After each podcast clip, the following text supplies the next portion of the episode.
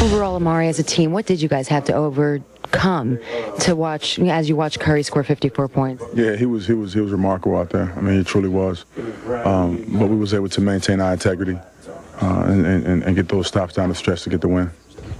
What were you guys trying to do to just try to defend him? Well, I mean, we, we threw traps at him. Uh, he's a guy that can shoot the ball with, with great range. Uh, he can also penetrate in the basket, and he, he's a great passer also. So he's a he's a well all-around point guard. Uh, he's one of the best in this league. So should have been an all-star for sure with with the performance he had tonight.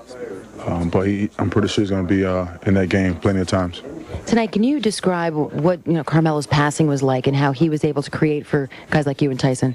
Yeah, he did a great job of that. I mean, teams were starting to, to collapse on him and double team him, and uh, he sees that before anyone else, and he's able to pass out of the double team and and uh, create offense for his for his teammates. Amare, is there anything about your the, the Knicks defense that allowed Curry to do that, or is it just a guy getting hot? No, he, I mean, he had thirty-eight the night before, uh, and he comes here on the back-to-back and plays forty-eight minutes and then still and still score fifty-four points. I mean, that's that's, that's the advantage of being young, but at the same time, he's a uh, uh, he's a he's a great all-around point guard, and it's hard to guard him.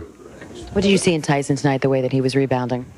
Yeah, it was boxing out for him. Tyson's all over the boards again tonight. Uh, he's been doing a great job of that all season long, and so we box out for him and just tell him to go and get the boards and let's and let's start the break. So uh, when he boards like that, it, it creates uh, offense for us.